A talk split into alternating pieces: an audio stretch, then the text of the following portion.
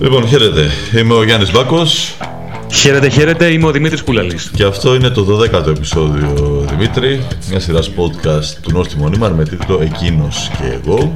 Δεύτερη φορά σωστός. Δεύτερη φορά σωστός. Φτάσαμε στη, στη μία ντουζίνα podcast για να το Ακριβώς, πούμε μια σωστά. ντουζίνα podcast, ναι. Ε, είμαστε καλά, είμαστε εδώ. Σήμερα Πολιτισμένοι. Είμαστε πολιτισμένοι. Και μπαίνουμε έτσι λίγο, λίγο γρήγορα στο θέμα σήμερα. Γιατί έχουμε ήδη και περιμένουν δύο εκλεκτοί καλεσμένοι. Έχουμε τον κύριο Δημήτρη Κοφοβασίλη, ε, τον πρόεδρο του Συλλόγου Εκτάκτων Αρχαιολόγων. Και την Και- κυρία Δέσποινα Κουτσούμπα που είναι πρόεδρος του Συλλόγου Ελλήνων ε, Αρχαιολόγων. Ε, Να συζητήσουμε τι ακριβώς εσύ Γέννη. Σήμερα έχουμε, ε, θέλουμε να κάνουμε μια κουβέντα αναφορικά με το νομοσχέδιο που προωθεί η κυβέρνηση και αφορά την μετατροπή των ε, δημοσίων μουσείων σε νομικά πρόσωπα δημοσίου δικαίου. Ε, ένα νομοθέτημα το οποίο βρίσκει απέναντί του όλο το προσωπικό ε, των ε, αρχαιολόγων, όλο, όλους τους ανθρώπους του κλάδου, για πολλούς και διάφορους λόγους, τους οποίους θα μας ε, αναλύσουν και εξηγήσουν οι δύο καλεσμένοι μας.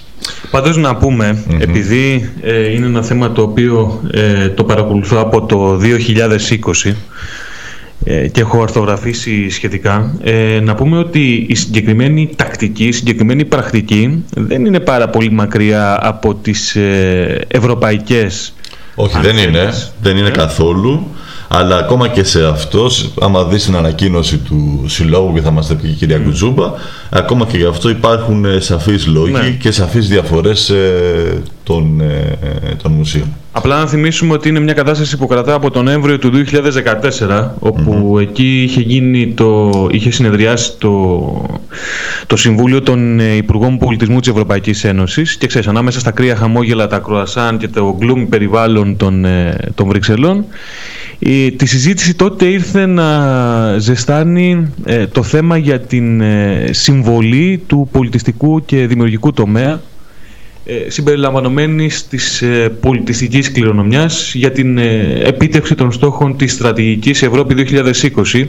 Να θυμίσουμε ότι η στρατηγική Ευρώπη 2020 ε, ήταν εκείνος ο, ο μεγαλόπνος σχεδιασμός που, τρεφοδό, που τροφοδότησε την ευρωπαϊκή ε, αγορά εργασίας με πάνθυνο εργατικό δυναμικό χωρίς δικαιώματα. Να πούμε ότι εκεί συναντάμε για πρώτη φορά τον διαβόρυτο όρο της ευελιξίας. Για όσους δεν ξέρουν μιλάμε για ε, σύμπτυξη των όρων της ε, ευελιξίας και της ανασφάλειας ε, όπου μεταξύ άλλων σε αυτήν ακριβώς στρατηγική ε, προβλεπόταν και η κατάργηση των συλλογικών συμβάσεων εργασίας έτσι για να έχουμε ρε παιδί μου ξέρεις ε, μία εικόνα Ναι, ναι, ναι, σαφώς. του πώς ακριβώς συνδέεται η γενικότερη ε, πολιτική ας πούμε, της Ευρωπαϊκής Ένωσης και με την πολιτική που συναντάται και στο πεδίο του, του πολιτισμού. Ωστόσο να αφήσουμε τους ε, καλεσμένους μας να μιλήσουν για αυτά. Ωραία, Ε, πάμε να τους προσθέσουμε στην συζήτηση. Φύγαμε, φύγαμε. Καλωσορίζουμε τους ε, δύο καλεσμένους μας, την κυρία Κουτσούμπα και τον κύριο Ευχαριστούμε πάρα Κοκοβασίλη. πολύ Ευχαριστούμε πάρα την αποδοχή πολύ της ε, πρόσκλησης. για αυτή την Εμείς κουβέντα. ευχαριστούμε. Ε, και θα ήθελα να ξεκινήσουμε με την κυρία Κουτσούμπα, καταρχάς να δούμε ε, μια γενική τοποθέτηση για το θέμα της μετατροπής των μουσείων σε νομικά πρόσωπα δημοσίου δικαίου ε, και την ε, βασική θέση που βλέπουμε και στην ανακοίνωση του Συλλόγου. Ε, Υπάρχει μια πρόθεση της κυβέρνησης η οποία ξεκίνησε ήδη από, το, από τις προγραμματικές δηλώσεις του 2019 τα πέντε μεγάλα μουσεία της χώρας, τα πέντε μεγάλα κρατικά αρχαιολογικά μουσεία να μετατραπούν σε νομικά πρόσωπα δημοσίου δικαίου. Ε, αυτό το προφανώς η, η νομική μορφή από μόνη της, ο τρόπος δηλαδή που διοικείται ένα μουσείο μπορεί στον πολύ κόσμο να μην λέει κάτι αλλά μπορείτε να καταλάβετε πανεύκολα τη διαφορά εάν πούμε απλά ότι από τη σημερινή τους μορφή που είναι κομμάτι της αρχαιολογικής υπηρεσίας και, και έχουν, διοικούνται από δημοσίους υπαλλήλους με τις κρίσεις που γίνονται στο δημόσιο ε, θα διοικούνται από ένα διοικητικό συμβούλιο που θα το διορίζει η εκάστοτε κυβέρνηση και δύο ο εκάστοτε υπουργός. Επειδή τα τελευταία τρία χρόνια έχουμε ζήσει πάρα πολλά με αυτούς τους διορισμούς, από την υπόθεση του Εθνικού Θεάτρου με τον διορισμό Λιγνάδη, θυμάστε πώς έγινε, μέχρι τους διορισμούς των διοικητών στα νοσοκομεία με τα αυθαίρετα κριτήρια που γνωρίζετε ότι γίνανε κυρίως πολιτικά κριτήρια, αποτυχημένοι πολιτευτές της Νέας Δημοκρατίας και πάλι λέγοντας, ε, αυτό τι σημαίνει ένα αρχαιολογικό μουσείο να διοικείται από ένα δουσού που διορίζεται ε, από τον εκάστοτε υπουργό με τα κριτήρια με τα μηδέν κριτήρια, δηλαδή με κριτήρια πολιτικά ουσιαστικά, Και αυτό αφορά όλα τα κόμματα βέβαια, έτσι, δεν αφορά μόνο το, τη Νέα Δημοκρατία. Ε, όλα, τα, όλα τα κόμματα που κυβερνούν στους οργανισμούς που διοικούνται από διοικητικά συμβούλια διορίζουν αυτούς που θέλουν. Σαφώς, Λοιπόν, αυτό θα έχει άπ, άπειρες επιπτώσεις ε, και στο ρόλο των μουσείων. Ο, ο ρόλος τους είναι επιστημονικός, είναι εκπαιδευτικός, ε, είναι μορφωτικός ε, είναι και τουριστικός προφανώς ε, ενώ απευθύνονται και σε επισκέπτες τουρίστες και πάει λέγοντας. Έχουν και ένα ιδεολογικό περιεχόμενο όμως. Είναι η συλλογική μας μνήμη είναι η διαχείριση της συλλογικής μνήμης. Το ένα λοιπόν σαφές αποτέλεσμα είναι αυτό. Να δούμε αύριο μουσεία τα οποία θα κάνουν εκθέσεις προσαρμοσμένες όχι στην επιστημονική αλήθεια αλλά στις εκάστοτε επιταγές ε, των κυβερνήσεων που θα θέλουν να προωθήσουν τη μία την άλλη γραμμή. Το πρώτο το προφανές θα είναι αυτό. Το δεύτερο προφανές που θα το νιώσει και ο κόσμος θα είναι ότι περνάμε από μουσεία που είναι κρατικές υπηρεσίες σε μουσεία με ένα δουσού στο οποίο θα ζητείτε συνεχώς ε, να, να, να, γίνονται, να, να, να, να, να γίνονται οικονομικές δραστηριότητες. Αυτό σημαίνει ότι αυτά που σήμερα γίνονται δωρεάν στα μουσεία, δωρεάν ξαναγήσεις, εκπαιδευτικά προγράμματα όχι μόνο σε μαθητές, αλλά σε κάθε είδος κοινού, σε ειδικά κοινά, σε τοξικό εξαρτημένους, σε φυλακισμένους. Τα μουσεία μας έχουν κάνει πάρα πολλά τέτοια πράγματα. Ε, θα, ε, θα πάψουν να γίνονται δωρεάν και θα γίνονται με εισιτήριο. Αρκεί να σας πω ότι το Μουσείο της Ακρόπολης, που εξ αρχής φτιάχτηκε ως νομικό πρόσωπο Δημοσίου Δικαίου, εξ αρχής με διορισμένο Διοικητικό Συμβούλιο, από, το, από τότε που άνοιξε δηλαδή, δεν έχει δικά του εκπαιδευτικά προγράμματα και διάφοροι ιδιώτες προσφέρουν εκπαιδευτικά προγράμματα στο ε, Μουσείο της Ακρόπολης με 20 ευρώ ε, κατά κεφαλή, κατά παιδί δηλαδή, ε, κόστος. Ε, καταλαβαίνουμε λοιπόν ότι αυτό το πράγμα θα μετακυλιστεί στο κοινό των μουσείων με διάφορους τρόπους. Μάλιστα. Μάλιστα. Κύριε Κοκοβασίλη, ε, η δική σας θέση. Σε αυτά που παρατηρεί ε, ε, η πρόεδρος του ΣΕΑ και με τα οποία συμφωνούμε, εγώ θέλω επίσης να προσθέσω τα ακόλουθα. Καταρχάς, ότι η αντιπολιτιστική πολιτική της ηγεσίας του ΙΠΟΑ ενώνει τα σωματεία του πολιτισμού και μας βγάζει ξανά σε κινητοποιήσεις και σε δράσεις για μια ακόμη φορά. Ε, ε αυτή, ε, αυτή η συγκεκριμένη περίπτωση που αφορά τη μετατροπή κρατικών μουσείων σε νομικό πρόσωπα δημοσίου δικαίου Μολονότι ε, ε, στο μυαλό μας προφανώς ένα νομικό πρόσωπο δεν ταυτίζεται με ένα ιδιωτικό μουσείο, πρέπει όμως να έχουμε καθαρό ότι είναι ένα σαφές βήμα προς τη συγκεκριμένη κατεύθυνση, δηλαδή προς ε, μια κατεύθυνση που γενικώς υπηρετεί την εμπορευματοποίηση, την ιδιωτικοποίηση, την τουριστικοποίηση του πολιτισμού. Και βέβαια η ιδιωτικοποίηση του πολιτισμού πρέπει και μπορεί να ειδωθεί και σε σχέση με την ιδιωτικοποίηση της παιδείας, με την ιδιωτικοποίηση της υγείας, όλη αυτή λοιπόν την τάση που έχει εκφράσει με γλαφυρό τρόπο και η πολιτική της συγκεκριμένης κυβέρνησης τα τελευταία τρία χρόνια. αυτό που επίσης εμείς πρέπει να διευκρινίσουμε είναι ότι όταν θέλουμε να στηρίξουμε την διατήρηση του καθεστώτος με το οποίο λειτουργούν εδώ και 200 χρόνια τα μουσεία ενός καθεστώτος το οποίο επιχειρείται μέσα σε μια νύχτα ενκρυπτό και παραβίστο να αλλάξει ε, από το ε, Υπουργείο Πολιτισμού δεν σημαίνει ότι λέμε ζήτω είναι τέλειο το κρατικό, το δημόσιο μουσείο όπως λειτουργεί τώρα. Εμείς είμαστε οι πρώτοι που έχουμε πει ότι υπάρχουν αδυναμίες στα μουσεία, ότι υπάρχουν ελλείψεις, αλλά ότι χρειάζονται αλλαγές όχι όμως αλλαγές προς το χειρότερο, χρειάζονται αλλαγές προς το καλύτερο. Ε, ε, και έχει ένα ενδιαφέρον ε, η επιλογή της ε, πολιτείας μας να μετατρέψει, να επιχειρήσει να μετατρέψει σε νομικά πρόσωπα τα πέντε από τα μεγαλύτερα μουσεία της χώρας. Εγώ θα ήθελα το εξής ερώτημα να θέσω προς την ηγεσία του Υπουργείου Πολιτισμού.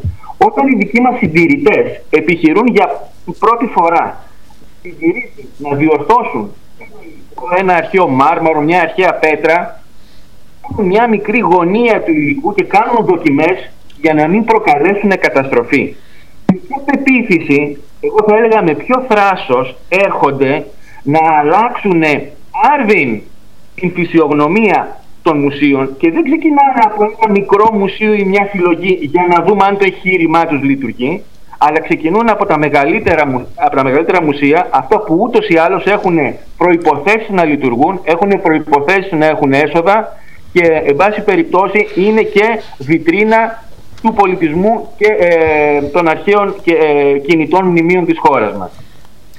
Ε, κύριε Κοφαβασίλη, ε, με το, με το υπάρχ, στην υπάρχουσα κατάσταση, με, μέσα από την υπηρεσιακή κινητικότητα που υπάρχει σήμερα, το προσωπικό των μουσείων ανανεώνεται και τροφοδοτείται από την αρχαιολογική υπηρεσία.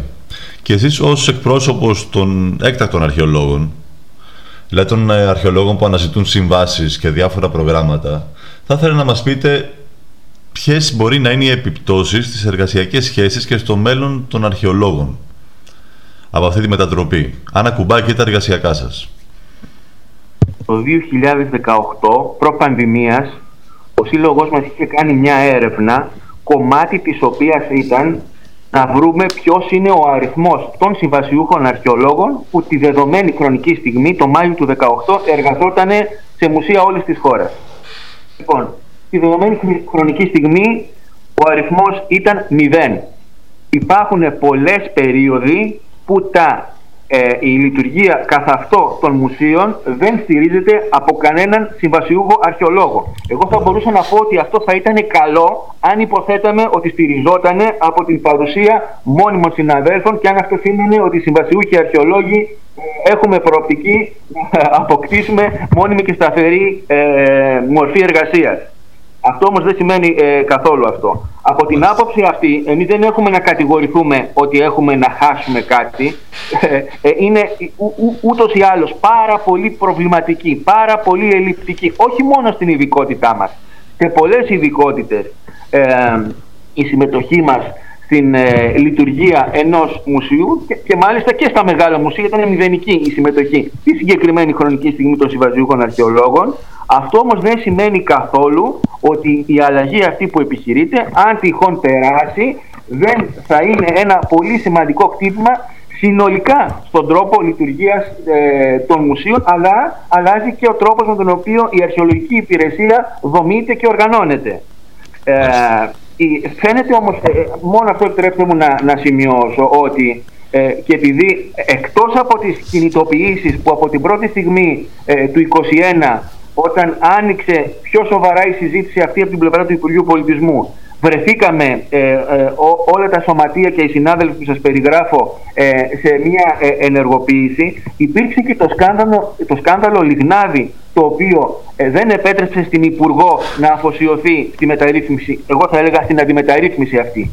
Ψυχή του νέου νομοσχεδίου είναι ακριβώς αυτό το φύτεμα των διοικήσεων στα πέντε αυτά μουσεία και όχι μόνο δεν παραδειγματίζεται η υπουργός από την εξαπάτησή της, εγώ το δέχομαι ότι εξαπατήθηκε, αλλά πάει να το γενικεύσει και πάει να το κάνει πολιτική πρώτα στα πέντε αυτά μουσεία, τα οποία μην γελιόμαστε, αυτή είναι η αρχή και μετά αλλού μπορέσει, σπρώχνοντας ε, ένα δημόσιο αγαθό, περαιτέρω στην ιδιωτικοποίηση όπως εξηγήσαμε και εμπορευματοποίησή του.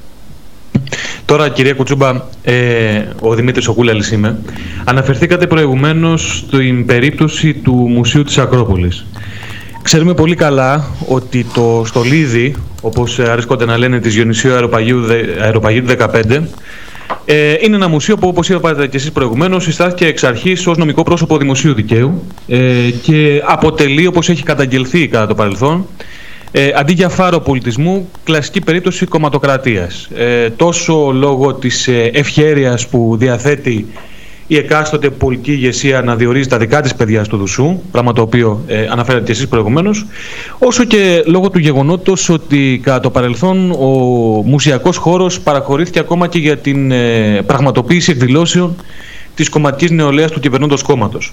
Ωστόσο, ε, για να κάνουμε λίγο και το συνήγορο του διαβόλου και να ανοίξουμε όσο γίνεται περισσότερο την πεντάλια της συζήτησης, θα σας πει κάποιος ότι σε μια δύσκολη οικονομικά περίοδο, άλλη μία τα τελευταία 12 χρόνια για τη χώρα, ε, γιατί να μην σκεφτούμε, γιατί να μην δούμε την προοπτική ε, αυτοχρηματοδότησης ε, των ε, μουσιακών ε, χώρων. Τι το κακό έχει αυτό; Ε, γιατί η αυτοχρηματοδότηση των μουσιακών χώρων είναι μια φενάκη, είναι μια απάτη. Δεν υπάρχει πουθενά. Δεν υπάρχει πουθενά στον κόσμο.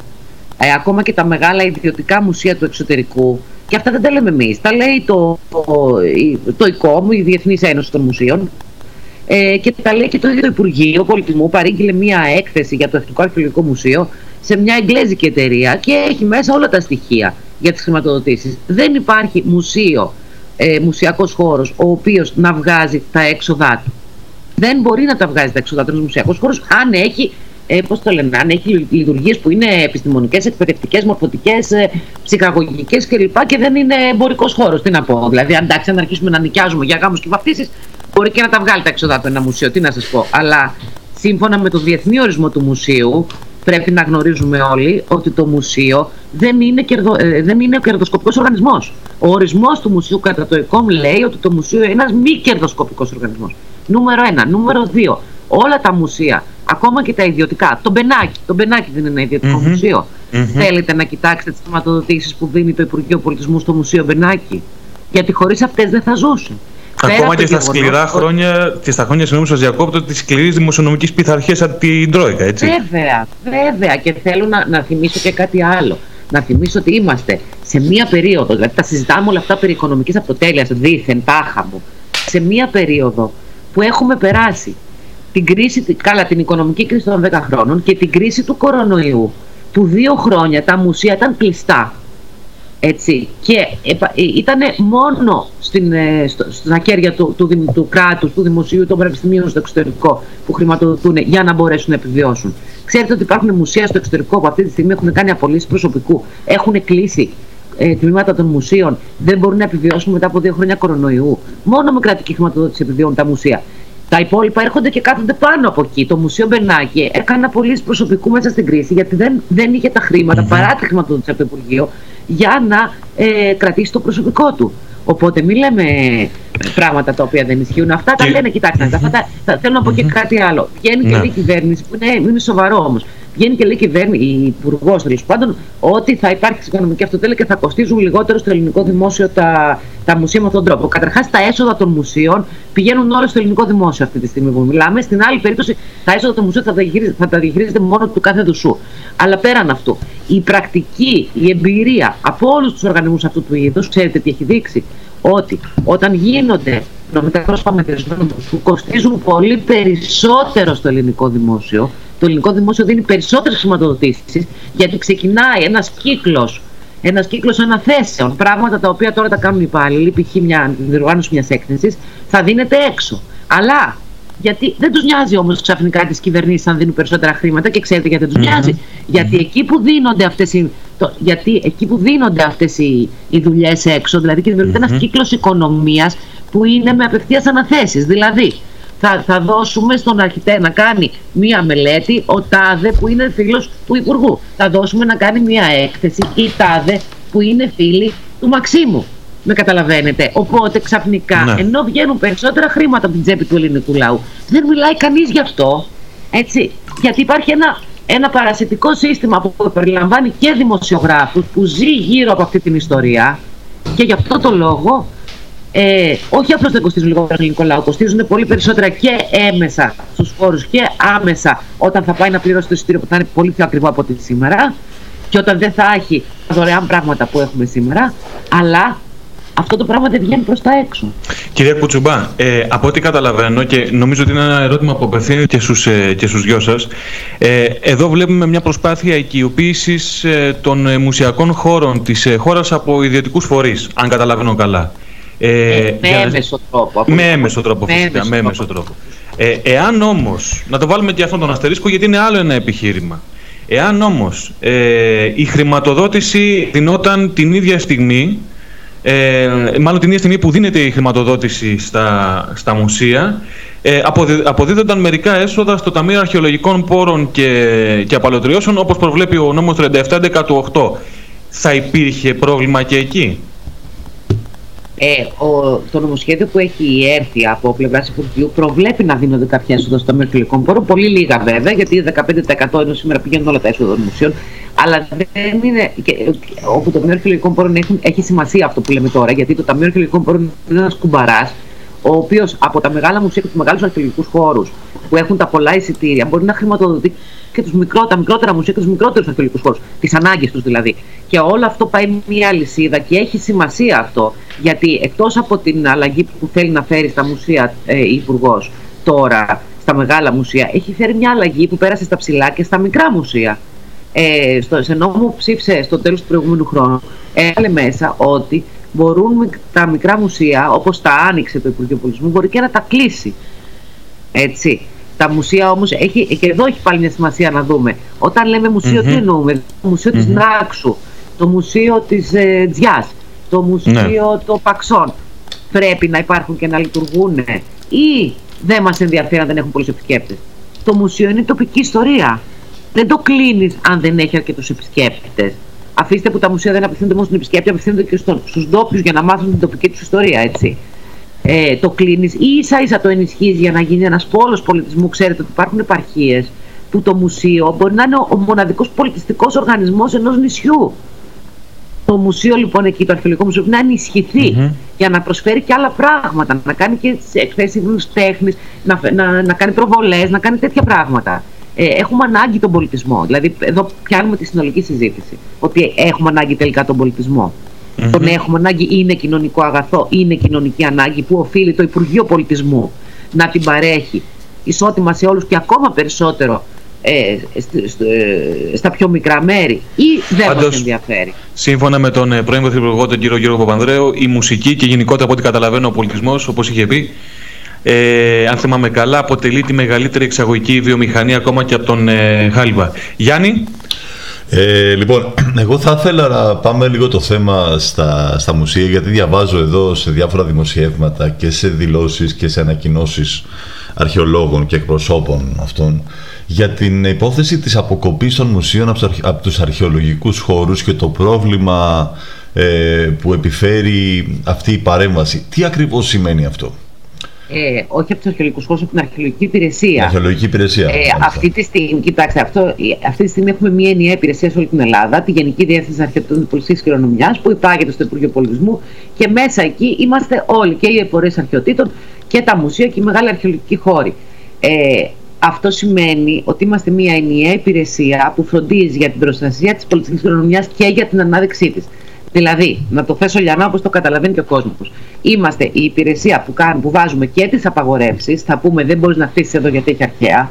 Αλλά είμαστε και αυτοί που έχουν φτιάξει και τον αρχαιολογικό χώρο των Δελφών της Ολυμπίας, της Ακρόπολης, το Μουσείο της Θεσσαλονίκης, που προσελκύει κόσμο. Άρα, όταν λέμε σε κάποιον δεν θα χτίσεις το οικόπεδό σου, το λέμε στο όνομα του ότι αυτά τα αρχαία προστατεύονται γιατί επίσης είναι ε, η, η, η, ιστορική μνήμη όλων μας και ταυτόχρονα είναι και ένα αναπτυξιακό εργαλείο. Έτσι. Αυτό που ουσιαστικά θέλει να κάνει το Υπουργείο είναι να κόψει το καλό κομμάτι της δουλειάς μας, το, το, το, το, το προς τα έξω κομμάτι της δουλειάς μας. Σήμερα είναι τα πέντε μεγάλα μουσεία, μεθαύριο θα είναι οι πέντε αρχαιολογικοί χώροι μεγάλοι, έτσι. Η Ακρόπολη, η Δελφή Ολυμπία, αυτό θα είναι μεθαύριο. Θέλει να το αποκόψει αυτό, έτσι και να μείνουμε μια στιγμή υπηρεσία που μόνο θα λέμε τις απαγορεύσεις. Ε, ούτω ώστε κάποια στιγμή να διαλυθούμε όπως η δασική υπηρεσία. Η δασική υπηρεσία δεν είναι πια ενιαία. Μάλλον δεν ήταν πια ενιαία, θυμίζω. Ε, αυτό το, το παράδειγμα έχει μεγάλη σημασία. Η δασική υπηρεσία κάποτε ήταν μια ενιαία υπηρεσία για όλη τη χώρα. Την κόψαν κομματάκια και την δώσαν σε αποκεντρωμένες διοικήσεις. Έγινε αυτό που έγιναν όλες οι καταστροφέ που έγιναν στα δάση. Και τώρα το καλοκαίρι, αν θυμάστε, μία από τις εξαγγελίες του Πρωθυπουργού μετά το κάψιμο της Εύβοιας, ποια ήταν. Ότι η δασική υπηρεσία θα ξαναγίνει μία και θα πάει στο Υπουργείο Περιβάλλοντος. Βέβαια, έχει αποδυναμωθεί εντελώς και δεν προστάτευε το δάσος όπως μπορούσε τα προηγούμενα χρόνια. Αλλά είναι μια ομολογία αποτυχίας σε αυτό. Κατά αναλογία, το ίδιο πράγμα θα συμβεί και με την αρχαιολογική υπηρεσία αν γίνει κομματάκια. Θα χαθεί η ενιαία προστασία και η δυνατότητα προστασίας και βέβαια θα χαθεί και η δυνατότητα των μουσείων των αρχαιολογικών χώρων να ε, ανήκουν σε ένα ενιαίο σύνολο, να εναλλάσσεται το προσωπικό, να υπάρχει μόνιμο προσωπικό. Αυτό για να συνεχίσω τη σκέψη του Δημήτρη του Κουφουβασίλη προηγουμένως, αυτό που περιέγραψε για τους έκτακτους, εάν όλα αυτά τα κομμάτια αποκοπούν από το δημόσιο, θα ενταθεί. Γιατί αυτό θέλουν. Θέλουν στα νέα μου, στα μουσεία που θα γίνουν νομικά πρόσωπα και στους αρχαιολογικούς χώρους μεθαύριο να προσλαμβάνουν μόνο έκτακτο προσωπικό ή μόνο προσωπικό με συμβάσεις έργου. Να μην έχουν πια δημοσίους υπαλλήλους. Άρα ε... να διοικούν οι, οι εκλεκτοί των εκάστοτε υπουργών και από κάτω να μην υπάρχουν μόνιμοι δημόσιοι υπάλληλοι που να μπορούν να κρατήσουν οποιαδήποτε αντίσταση. Μάλιστα. Κύριε Κοφοβασίλη, ε, επειδή καταλαβαίνω ότι ε, σαφώς είμαστε εδώ και διαφωνούμε με το νομοθέτημα αυτό, ε, αλλά ίσως όντως χρειάζονται κάποιες πολιτικές παρεμβάσεις στη λειτουργία της αρχαιολογικής υπηρεσίας και της λειτουργίας των μουσείων. Εσείς ποιες παρεμβάσεις θα θεωρούσατε ότι θα μπορούσαν να είναι αποδεκτές και θεμητές και θα θέλατε να γίνουν για να διευκολύνουμε τη λειτουργία; Είναι πολύ δύσκολο γιατί ε, θα μπορούσα να απαντήσω στο τι θέλουμε, αλλά δεν ξέρω αν τουλάχιστον η συγκεκριμένη κυβέρνηση, όχι ότι έχουμε καλύτερες ενδείξεις από τις προηγούμενες, ε, θα, ήταν, ε, θα είχαν τη δυνατότητα να υπηρετήσουν αυτή την κατεύθυνση. Εμείς καταρχάς θέλουμε τα μουσεία να διατηρήσουν να, και να ενισχύσουν όσο γίνεται τον παιδαγωγικό τους και τον βαθιά ανθρωπιστικό τους χαρακτήρα. Ε, δεν έχουμε αγωνία να μετατρέψουμε εν προκειμένου τα μουσεία σε αντα, ανταποδοτικές εταιρείες. Αυτό είναι στο πίσω μέρος του μυαλού και της συγκεκριμένης κυβέρνησης που το προχωράει όμως ένα βήμα παραπέρα που όμως ανταποδοτικός σημαίνει ότι αν τυχόν εγώ δεν μπορώ να έχω ε, να εξασφαλίζω τα έσοδά μου, αυτό το παραθυράκι που ε, είναι όμως ε, ε καταστροφική κερκόπορτα για τα μουσεία σημαίνει ότι κινδυνεύω, αυτό αλλοιώνει και το χαρακτήρα μου όσο τυχόν επιχειρώ να λειτουργώ. Το νέο μουσείο της Ακρόπολης είναι μεγάλο, όχι επειδή σημαντικό και στολίδι και διαμάντι και όλα αυτά, όχι επειδή είναι νομικό πρόσωπο δημοσίου δικαίου, αλλά επειδή έχει μέσα τις αρχαιότητες που έχει. Ακόμα και περίπτερο να ήταν, ακόμα και στάβλος, επιτρέψτε μου να πω, αν τυχόν η κατασκευή και το κτίριο και δικούνταν ε, από νομικό πρόσωπο και πάλι αν τυχόν μέσα είχε αυτά τα μοναδικά ε, ε, στολίδια του, ε, της αρχαίας πολιτιστικής μας κληρονομιάς και πάλι θα ήταν σημαντικό. Αυτά κάνουν σημαντικό το νέο Μουσείο Ακρόπολης και η αγωνία μας θα πρέπει να είναι πώς θα προβληθεί αυτό το πράγμα και όχι πώς τα 14.000 τετραγωνικά μέτρα εκθεμάτων του εμείς θα προσθέσουμε άλλα χίλια, δηλαδή ένα πολύ σημαντικό ε, ε, ποσοστό, άλλα χίλια τετραγωνικά μέτρα για εστιατόριο και καφέ. Και όχι πώς θα σερβίρουμε μανιτάρια πλευρό, το διαβάζω αυτό από τον κατάλογο το μενού του μουσείου μπουρδέτο με, με ταλαγάνι, λιαστή ντομάτα και μπέικον βινεγκρέτ ή παραδοσιακό τραχανά με χειροποίητο λουκάνικο κόκορα που θυμίζει την παστιτσάδα με μια πινελιά από ανεβατό τυρί γρεβενών. Δεν νομίζουμε ότι αυτή πρέπει να είναι η αγωνία του Υπουργείου Πολιτισμού, έστω όπως το παρουσιάζει για να προσελκύσει περισσότερο κόσμο στο οποιοδήποτε μουσείο. Το, ε, το κάθε μουσείο καταρχάς έχει στη δική του, έχει στήλους του τα εκθέματα που έχει. Και αυτά δεν είναι καθόλου μικρά ε, και καθόλου ασήμαντα. Από εκεί και πέρα, οι αλλαγές όπως ακριβώς ξεκίνησα και με την τοποθέτησή μου που πρέπει να γίνουν, αφορούν ναι, καταρχάς να ενωθούν με προσωπικό. Το Εθνικό Αρχαιολογικό Μουσείο, γιατί εγώ θέλω να μιλήσω για την αήθεια ε, αυτός είναι ένας όρος που θα τον χρησιμοποιήσω γιατί είναι μεγάλη αγωνία το ήθος mm-hmm. της, ε, ε, ε, και, της, και, της Υπουργού ε, ε, όταν κατηγορεί τις, τις άλλες πολιτικές και κάθε διαφωνία προς την δικά της τοποθέτηση. Λοιπόν, είναι, δείχνει έλλειψη ήθους το να εγκαταλείπεις τη βάση αυτή τα, τα μουσεία που έχεις κατά νου να μετατρέψεις σε νομικά πρόσωπα προκειμένου πιο εύκολα να έρθεις μετά και να πεις Μα δείτε πώς λειτουργούν, δείτε τι ελλείψεις έχουν, αφήστε μας να τα κάνουμε νομικά πρόσωπα για να πάρουν εμπρός. Αυτό είναι τελείως αντιπολιτιστική συμπεριφορά. Λίγους μήνες πριν την πανδημια από, τις 60, από τις 62 αίθουσες του Εθνικού Αρχαιολογικού Μουσείου λειτουργούσαν περίπου 28. Και να σας πω και κάτι σουρεαλιστικό. Και, και φέτος το χειμώνα. Το χειμώνα πραγματικά δεν έχουμε προσωπικό για να έχουμε όλες, δεν έχουμε φυλακτικό προσωπικό να έχουμε όλες τις αίθουσες ανοιχτές. Και ποιο, ποιος, βγαίνει... ποιος, κάνει, ποιος στέει γι' αυτό, η νομική μορφή του μουσείου. Κάποιος στο Εθνικό Αρχαιολογικό Μουσείο, που και αυτό αν είναι διαμάντι και στο λίβι της χώρας, δεν ξέρει ποιες αίθουσες θα είναι κλειστές και ανοιχτές, διότι το ε, ελληπές σε αριθμό προσωπικό εκ περιτροπής κλείνει και ανοίγει αίθουσες.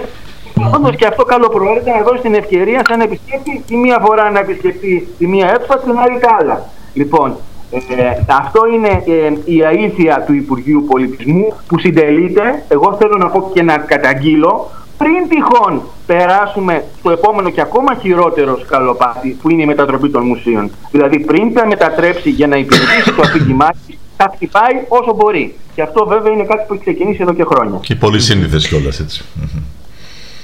Ακριβώς. Ναι, το λογικό που είναι, φανταστείτε, άμα είναι κατελημένο το βασικό μουσείο της χώρας, τι μπορεί ε, να συμβαίνει και σε όλα τα υπόλοιπα. Mm-hmm. Και από άποψη χρηματοδότησης και από άποψη ενίσχυσης και στελέχωσης με προσωπικό.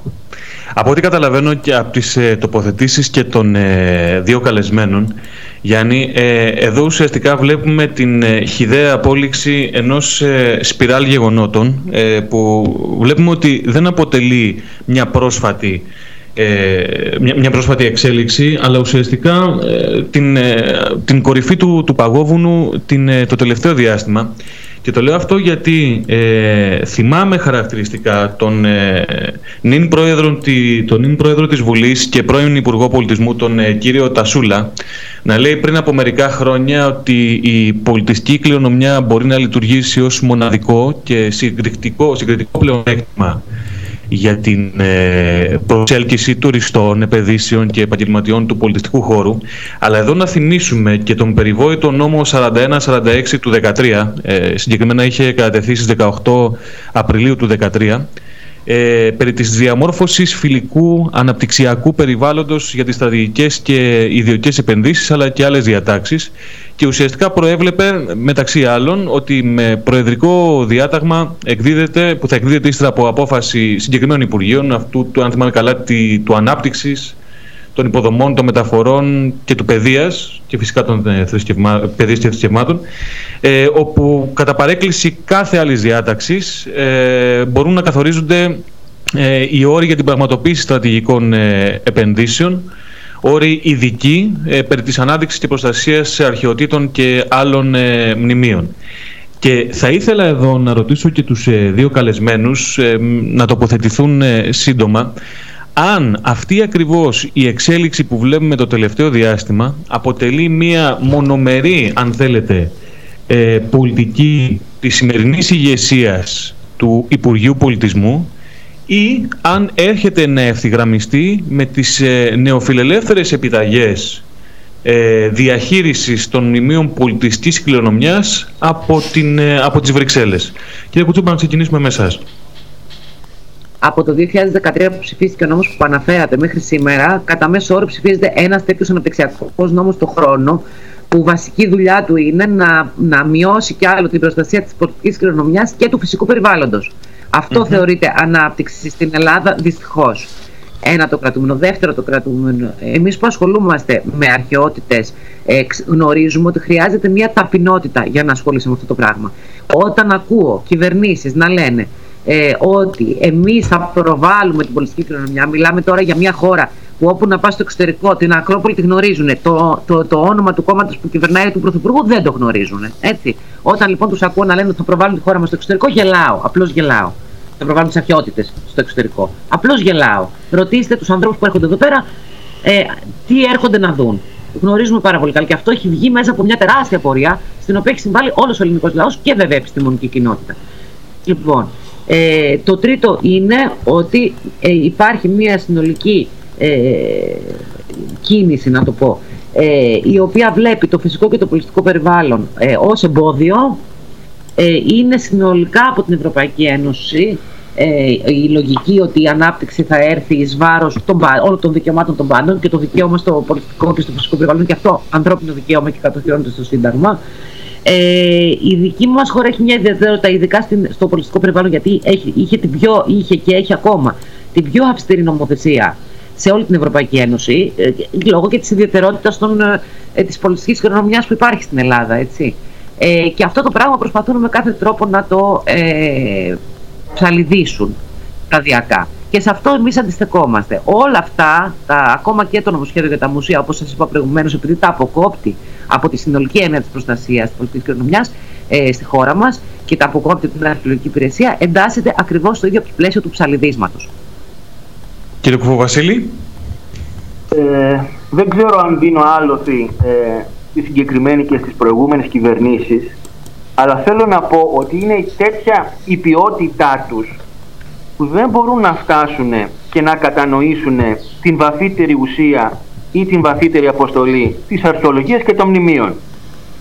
Αυτοί φαντάζονται την πορτάρα της Νάξου να είναι πόντο, όλα τα φαντάζονται σκηνικά. Για βίντεο κλιπ ο Τίγρης είναι ακόμα ζωντανός και φαντάζονται τον Παρθενώνα επίσης να είναι σκηνικό, να είναι φόντο ε, ε, ε, πώς το λένε, σε, σε οίκους μόδας, στον οίκο Διόρ ε, και σε, ή το ερώτημα για τη Mercedes, θα μπορούσε να την προβάλλει ακόμα καλύτερος ο Σάκης Ρουβάς. Θα μπορούσε. Και την αρχαία Μεσίνη, ούσα κλειστή σε περίοδο που ο αρχαιολογικός χώρος ήταν κλειστός, για να δίνει από εκεί ε, οι διεθνούς ε, DJ μια συναυλία με την συμβολή ιδιωτών οι οποίοι επίσης βρίσκουν την ευκαιρία και διεισδύουν στον χώρο του πολιτισμού βάζοντας φώτα ή βάζοντας τεχνικό εξοπλισμό αριστερά και δεξιά και προφανώς προβάλλοντας τους εαυτούς τους και, όχι, το ίδιο, ε, και όχι τα ίδια τα μνημεία. Ε, ε, παρόλα αυτά, εγώ θέλω να πω ότι η, όλη αυτή η αντιπολιτιστική πολιτική εκτός του ότι αυτό το, το, το κουτί της Πανδώρας που βγάζει χίλια κακά ε, έχει βγάλει και ένα καλό που είναι η ενότητα των σωματείων μας και η ενότητα των εργαζομένων. Εγώ θα έλεγα η ενότητα όλων των ανθρώπων που θέλουμε πραγματικά να αναφερόμαστε στον πολιτισμό ενάντια σε όλο αυτό. Και ήδη έχουν υπάρξει επιτυχίες που βέβαια πολύ καλά κάνουν τα κυρίαρχα ε, μέσα ενημέρωση και τα θάβουν και εμείς παρεμπιπτόντω να πούμε ένα μεγάλο ευχαριστώ για την ευκαιρία ξανά που μας δίνεται να μιλήσουμε για τα πραγματικά προβλήματα. Να είστε ε, καλά. Να είστε καλά. Θυμίζοντας ότι ήδη από την ε, αρχή ε, έγινε μεγάλη, ε, μεγάλος συντονισμός από την αρχή της ε, κυβέρνησης και της ε, ανάληψης του Υπουργείου Πολιτισμού από την κυρία Μεντώνη της σχετικής θέσης, έγινε μεγάλος συντονισμός των σωματείων για να προσπαθήσουμε να αποτρέψουμε και τελικά τα καταφέραμε να περιοριστεί ε, ε, η, ελεύθερη πρόσβαση σε ένα πολύ μεγάλο αριθμό δικαιούχων μέχρι εκείνη τη στιγμή. Ε, αυτό θαύτηκε. Αυτό θαύτηκε ότι δηλαδή ήθελαν και αν δεν υπήρξε αυτή η, η, η αντίδραση θα είχε συμβεί σε αρχαιολόγους, σε συντηρητές, σε καθηγητές, σε, ε, περάσανε κάποιες επιπλέον, α, κάποιοι επιπλέον περιορισμοί, αλλά ευτυχώς μπορέσαμε και σώσαμε για μια μεγάλη κατηγορία δικαιούχων τη δυνατότητα να μπορούν να, να πηγαίνουν στο μουσείο και το μουσείο πρέπει να είναι ανοιχτό και προσβάσιμο σε όλους. Πρέπει να είναι ελκτικό, όχι βέβαια με τον τρόπο που το φαντάζεται το Υπουργείο Πολιτισμού. Δεν χρειάζεται χρυσαφένια ε, και γυαλιστερά πόμολα για να σε προσκαλέσει το μουσείο το μουσείο πρέπει να σε προσκαλέσει σε μια άλλη βάση και μπορεί να σε προσκαλέσει στη βάση αυτή. Αν τυχόν δεν είχε υπάρξει και η αντίδραση των σωματείων μας, ε, ο εκπατρισμός των αρχαιοτήτων που πέρασε η κυρία Μενδώνη την ε, περσινή χρονιά θα ήταν για έναν αιώνα. Και περιορίστηκε, βέβαια δεν είναι, και, ε, δεν είναι λίγο, αλλά ε, δεν είναι όσο θα θέλαμε, στα 50 χρόνια. Έχει τη δυνατότητα δηλαδή ε, ε, εκπατρισμού αρχαιοτήτων για 25 συν 25 χρόνια την ώρα που, να σας δώσω και μια-δυο αποκλειστικότητες βέβαια, που ε, το ίδιο το Υπουργείο Πολιτισμού δανείζεται τα δικά του, δανείζεται τα, τα, ε, τις μετόπες του Παρθενώνα ε, και για 4-4 χρόνια στην καλή περίπτωση. Όταν τυχόν, δεν ξέρω αν θυμόσαστε, ε, ε, λίγο πριν ε, την επαιτειακή συμπλήρωση των 200 ετών από την έναρξη της Ελληνικής Επανάστασης, θα συμφωνούσαν ο κύριος Μετσοτάκης με τον κύριο Μακρόν για να μας δανείσει η Γαλλία, αυτός είναι ο όρος, όπως τώρα δανειζόμαστε από την Ιταλία, γιατί υπάρχουν ε, κλεπταποδόσεις σε όλες τις χώρες, όχι μόνο στη Βρετανία των, ε, ε, των γλυπτών του Παρθενώνα. Εν πάση περιπτώσει, ε, συμφωνούσαν να μας δανείσει με μια μετόπη. Θα μας έκανε τη χάρη η Γαλλία να μας δανείσει και δεν ανοίγω τη συζήτηση πόσο η αποδοχή δανεισμού σημαίνει αναγνώριση κυριότητας σε αυτόν που σε δανείζει, ε, μια μετόπη και να την εκθέσουμε για τα 200 χρόνια. Και πολύ καλά έπαθε ο κύριος Μητσοτάκης και ε, η κυβέρνησή του και, και η ηγεσία του Υπουργείου Πολιτισμού, όχι ο ελληνικός λαός, και πάνω, πάνω σε αυτήν την, ε, την ενέργεια ήρθε μετά η Γαλλία και δεν μας έστειλε την, ε, την μετώπιση. Φυσικά και αυτό θαύτηκε. Συγχαρητήρια στον κύριο Μητσοτάκη και στον κύριο Μακρόν που συμφώνησαν να εξαπατήσουν τον ελληνικό λαό στην πραγματικότητα, αλλά πολύ καλά μετά έκανε και ο κύριος Μακρόν, διότι έτσι συμπεριφέρεσαι προς ένα υποτελή σου και δεν τηρείς ούτε καν την υποτελή αυτή συμφωνία από την πλευρά της Ελλάδας. Η μετόπη γαλλική δεν ήρθε ποτέ. Αλλά αυτό δεν το ακούσαμε διακηρύξει ε, ε, ούτε του Υπουργείου Πολιτισμού, ούτε βέβαια ε, στα, μεγάλα ε, και γνωστά μέσα μαζικής ενημέρωσης. Κυρία Κουτσούμπα, να πάμε σε ένα καταληκτικό σχόλιο. Γενικά τι έχουμε από εδώ και πέρα; Και ποιες οι κινητοποιήσεις σας και ποια τα αιτήματά σας; Ε, το αίτημά μας είναι καταρχάς να αποσυρθεί η πρόθεση και το νομοσχέδιο που το οποίο δεν έχει ακόμα βγει σε διαβούλευση ε, να μην αλλάξει δηλαδή το καθεστώς των μουσείων, να ενισχυθούν ε, τα μουσεία σήμερα και όλη η αρχαιολογική υπηρεσία με το προσωπικό που είναι αναγκαίο για να μπορέσουμε να επιτελέσουμε τις αρμοδιότητες που προκύπτουν από το Σύνταγμα και το συντακτικό μας νόμο. Δηλαδή είναι υποχρέωση του κράτους να έχει στελεχωμένη αρχαιολογική υπηρεσία και στελεχωμένα μουσεία. Ε, και, και περισσότερο, κοιτάξτε, νομίζω τα τελευταία τρία χρόνια αυτό που έχει αναπτυχθεί πάρα πολύ και ξεκίνησε και από την πρώτη πανδημία του κορονοϊού είναι ότι ο πολιτισμός είναι ανάγκη. Ε, το κατάλαβε ο κόσμος όταν, όταν βρέθηκε χωρίς μουσική, ε, όταν βρέθηκε χωρίς θέατρο, όταν βρέθηκε με κλειστούς κινηματογράφους, όταν βρέθηκε με κλειστά μουσεία. Κατάλαβε ότι είναι πραγματικά ανθρώπινη ανάγκη. Ε, εμείς πιστεύουμε ότι η αρχαιολογική υπηρεσία στο, στο 2022 ε, έχοντας περάσει διαπυρός και σιδήρου, γιατί έχουμε περάσει και δύσκολες εποχές, εποχές πολέμων, εποχές που υπήρχαν τα μουσεία, Θυμίζω τη μεγάλη ιστορία της απόκρυψης των αρχαιοτήτων στο Εθνικό Αρχαιολογικό Μουσείο πριν την κατοχή για να μην μπορέσουν να, να, να από τους ε, Γερμανούς κατακτητέ και να μην καταστραφούν βέβαια τον πόλεμο. Ε, Όμως τα τελευταία χρόνια ε, έχουμε δώσει και πάρα πολλά πράγματα και ένα από αυτά που ε, δίνουμε και που έχει αλλάξει η αντίληψη πια είναι ότι τα μουσεία μπορούν να, να, να είναι και χώροι ε, σύγχρονης τέχνης και χώροι που προσφέρουν πολιτισμό με όλες τις έννοιες από την ξενάγηση μέχρι, την, μέχρι μια συναυλία ας πούμε ε, δωρεάν και εξίσου σε όλους αυτή τη στιγμή που μιλάμε το, στο Εθνικό Αρχαιολογικό Μουσείο γίνεται. Το Εθνικό Αρχαιολογικό Μουσείο πρώτον έχει μια συνεργασία με το Μουσείο της Μελβούρνης και κάνει μια έκθεση εκεί περιοδική βέβαια. Και δεύτερον, αυτή τη στιγμή εγκαινιάστηκε τη Δευτέρα στο Εθνικό Αρχαιολογικό Μουσείο με τη μορφή που έχει σήμερα και χωρίς διορισμένα διοικητικά συμβούλια, μια έκθεση του Λαζόγκα, έκθεση σύγχρονης τέχνης δηλαδή, μέσα στο μουσείο που συνομιλεί με τα αρχαία εκθέματα. Αυτά τα πράγματα θέλουμε για τα μουσεία μας, αυτά τα πράγματα θέλουμε για τα μουσεία από εδώ και πέρα. Ε, και για αυτά τα πράγματα θα αγωνιστούμε. Μάλιστα. Από ό,τι καταλαβαίνουμε, Γιάννη, με βάση τις τοποθετήσεις και των ε, δύο καλεσμένων, υπάρχει μια συγκεκριμένη πολιτική η οποία υπηρετείται από την σημερινή ηγεσία του, ε, του ΙΠΟΑ, ε, στον πυρήνα της οποίας βρίσκεται η αγορά κερδοφορία με κάθε κόστος. Και αν θέλεις αυτή είναι και η πολιτική που εφαρμόζει η κυβέρνηση στην οποία συμμετέχει ε, η σημερινή πολιτική ηγεσία, ξαναλέω, του, του Υπουργείου Πολιτισμού και μάλιστα εντατικοποιείται αυτή η πολιτική και απέναντι στον κόσμο της εργασίας. Το σημαντικό είναι ότι σε αντίθεση με τα μνημεία τα οποία δεν έχουν φωνή, οι άνθρωποι έχουν. Ε, και είναι πάρα πολύ σημαντικό οι εργαζόμενοι στον ε, τομέα του, του πολιτισμού να υπερασπίζονται το δεύτερο μεγαλύτερο δικαίωμα κατά για έναν ε, λαό μετά την ελευθερία του, που είναι η μνήμη.